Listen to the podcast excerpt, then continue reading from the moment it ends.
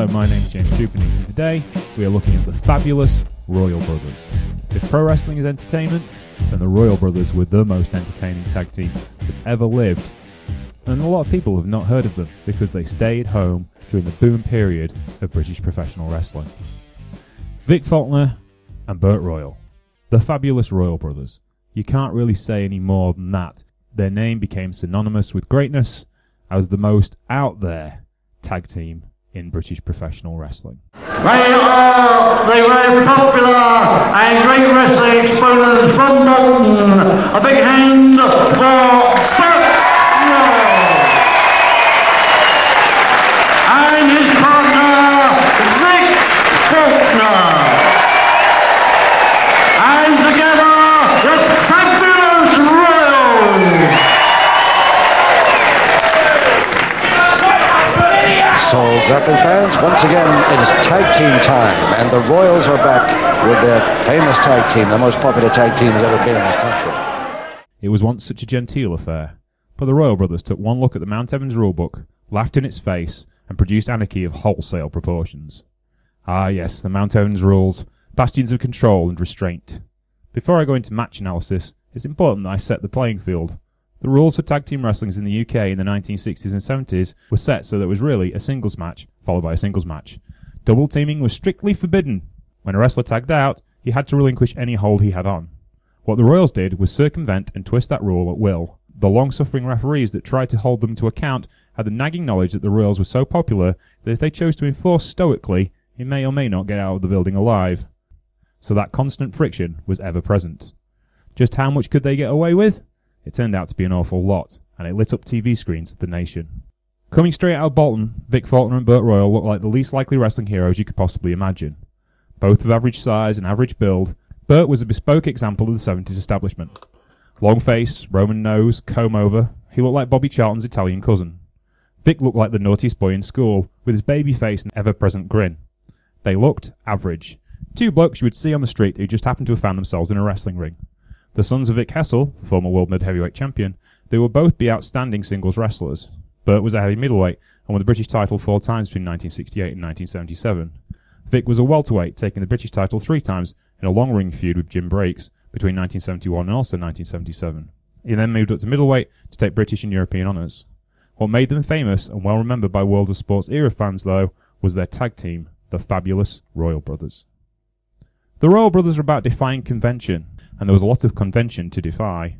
The Mountevans rules of tag matches were as follows. The best of three falls over 20 or 30 minute time period.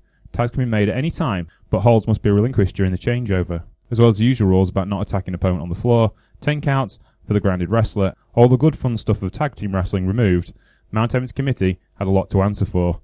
On top of that, joint kept tag matches to a minimum. There were no tag team titles until the World of Sport Tag Tournament in the early 1980s, and that was a one off event. Their reasoning being it kept them special, and of course that meant if you wanted to see tag wrestling you had to go and see it at a live show. Imagine if modern day promoters looked at things with such restraint. Into this environment came the Royal Brothers. They took one look at the rulebook and figured out every way to get around it as best they could. Not to say that they were rule breakers. If their opponents played it straight, they would too.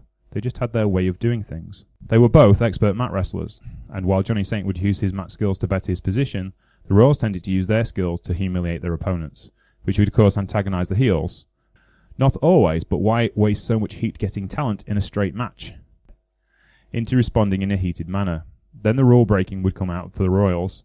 Blind tags, dosey dos, double teams, they were the wrestling equivalent of the Marx Brothers, not in the entertainment sense, though they were entertaining. The way they developed their wrestling style to break every convention in the book. It was through their wrestling style, the way they developed it to break every convention in the book. Given the way they looked and the way they could wrestle, it was pure anarchy. Though Bert was the heavier of the two and arguably the more accomplished, heels did their best not to anger Vic, who had the shorter temper and the will to get to the rule breaking first. They were really in trouble when Bert got mad. Widely seen as the cool head of the two, when Bert got going, he was unstoppable. One of the few teams in British wrestling that were cheered because they broke the rules. They were unique in that respect. Their everyman appeal and their incredible skill set got them over to absurd heights. They were pictured with the Beatles, Sandie Shaw, and other headline pop acts of the 1960s. With a lack of tag titles, they were kept apart in singles ranks most of the time until a decent tag feud was in the offing.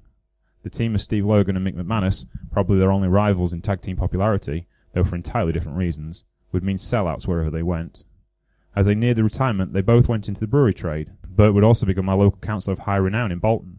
They've revolutionised the way British wrestling saw tag matches, and while no teams came along as good as them, they unified the approach of presenting two men as one unit, and it became much more popular. The Rockers, Pete LePac and Tommy Lawn, the Hells Angels, Bobby Barnes and Adrian Street, Johnny Saint and Steve Best became the Elite, and of course the ever unpopular, in a good way, Logan and McManus, all were helped in one way or another by the very existence of the fabulous Royal Brothers. However, the rough and tumble of traditional Lancashire ground and pound was not what made them famous. Their ability to show off was second to none. That sense of showmanship and comedy served them well as a tag team competitors, where they were twice the fun and double the trouble. They delighted the working class audiences of the North and wooed their southern counterparts by following the old wrestling adage, be different. When matched up with ideal opposition, they were on fire. In answer to the clean-cut babyface ways of the Royals, Pete LePac and Tommy Lawn, the outrageous rockers, were the essential antidote. Hailing from Leicester and Scotland respectively, their leather jackets and biker studs attire stood them out in the devoutly conservative 70s. Their clothes may have been straight out of the police academy's Blue Lagoon, but the heat was simple and clean to understand. The Royals, in their royal purple trunks, did everything as a team. When the ref checked for the foreign objects, they lifted boots together at the same time and turned to their nails to be checked. While that observation may be overly analytical, it was meant to look like that. They would spend a lot of their time chasing the rough and ready heel teams of the era. Anything they could do to amplify their grace was important, and as Tommy Lawn baited the crowd, it showed a startling contrast. Faulkner and Lawn started this match. Vic working a wrist, then into the body scissors, before allowing Lawn to take a toe and ankle hold, and then placed his foot over his leg, and Lawn obligingly stood on his foot. Vic looked up and said, Mr. Reverie, is that legal? While Lawn was distracted, Faulkner rolled through and escaped the hold. It's that kind of act that swung for the Royals. Beating their opponents was one thing, but it was no fun if they couldn't humiliate them along the way. Lawn took control again, working a wrist lock. Faulkner mesmerised him through the roll through and to reverse the hold and outstretch his hands for a lap- pack to tag in. Yes, he actually helped the opposition team as if to say, Yes, we really are that good. From any other pairing, it would come across as egotistical grandstanding. But it was important to set up the premise that on any day everyone play that on any day when everyone played by the rules, the Royals were unbeatable. The Brylcreemed comb over of Bert Royal glistened in the lights as he tagged in to face LePac. He worked a wrist lock into a neck throw and then into a head scissors, keeping a watchful eye on Lawn as he did so. LePac turned the head scissors into an ankle lock and turned Bert into a slam his knee into the mat. Bert broke it and pushed back with a mule kick. LePac brushed it off and then tied up again. Bert turned a semi-straightjacket hold into a backbreaker, but they end up in the ropes. The theme for this first period was mat work, the kind you don't get nowadays, outside of Colt Cabana anyway. LePac took over with a snapmare and a chin lock. Scared things were getting too technical, Vic got into the ring as if to break up the hold, but announced he was just changing sides and got back out. LePac tagged in Lawn, who proceeded with the hold, using knees to drive into Royal's back. However, he got caught in the fireman's carry and tagged out to LePac. Ken Walton warned a twinkle in his voice, the Royals will play it straight, as long as their opponents do. With that, Vic put his hands over LePac's head from the outside, and Bert yelled, Vic, don't! LePac turned, and Bert got a two from a folding press. It was literally a schoolboy. It was literally schoolboy stuff, but it was fun and entertaining. And when Lon jumped up in the ring to break up a pin, Vic began to shoot the short stop from tantrum to temple loss, and the fans would be along for the ride. The Rockers went after Vic's knee, working on it with all the quick tags that the rules would allow. After this short burst of double teaming, Vic reversed an Irish whip, landed a forearm on Lon's chest, and called in Bert.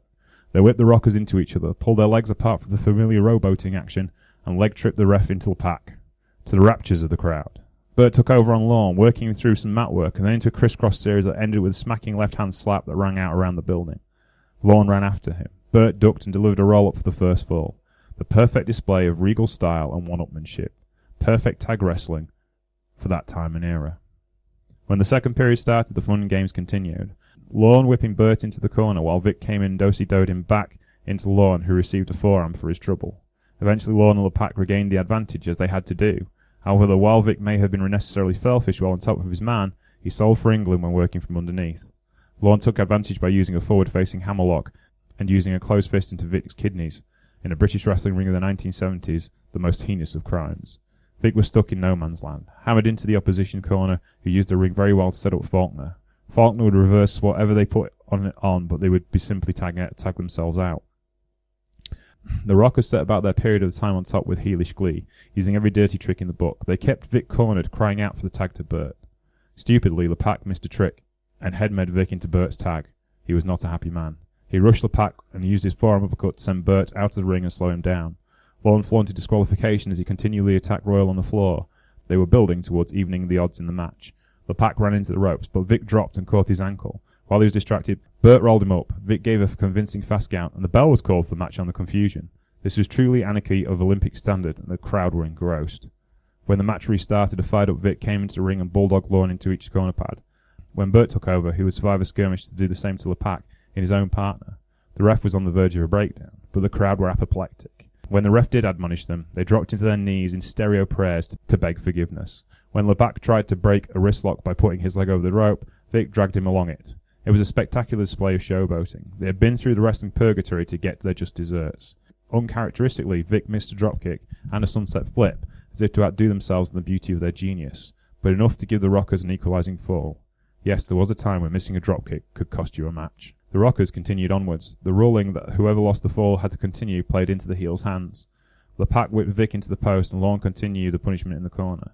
Vic came back with a double knee lift, putting up his dukes and showing a clearly blown temper. He whipped Lorne into his own corner. Burton set him up with his legs for an opposite corner ropes, his soft tissue exposed.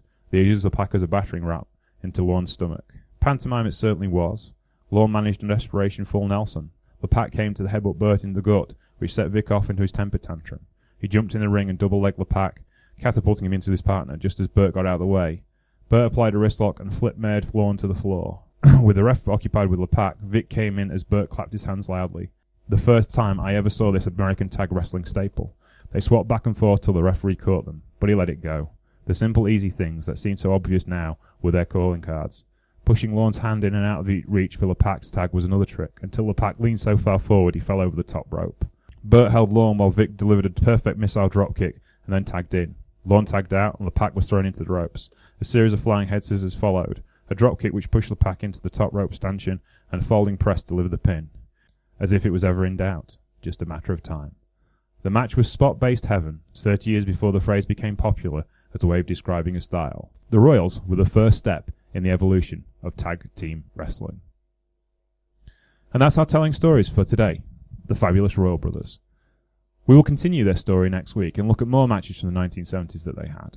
Trying to explain their style to a modern audience is not easy. These matches are difficult to commentate on without giving reference to the visuals. So if you wish to go see them, go look them up on YouTube. The Rockers versus the Fabulous Royal Brothers is a brilliant match to watch, and you should go find it on YouTube. And you will see that the cornerstone of a lot of what you see in tag wrestling today came from the Royal Brothers. My name is James Trupany, and this has been Telling Stories. You can find me at Sheriff Lone Star, find the show at Trupany Show on Twitter. You can find us on Facebook, The Trupany Show, and you can find us on Patreon, where you can keep the channel free forever for everyone. The music is by Sheriff Lone Star and the Deputies of Heartbreak, Salmon Salad Boogie, and you can find that on Bandcamp forward slash Sheriff Lone Star.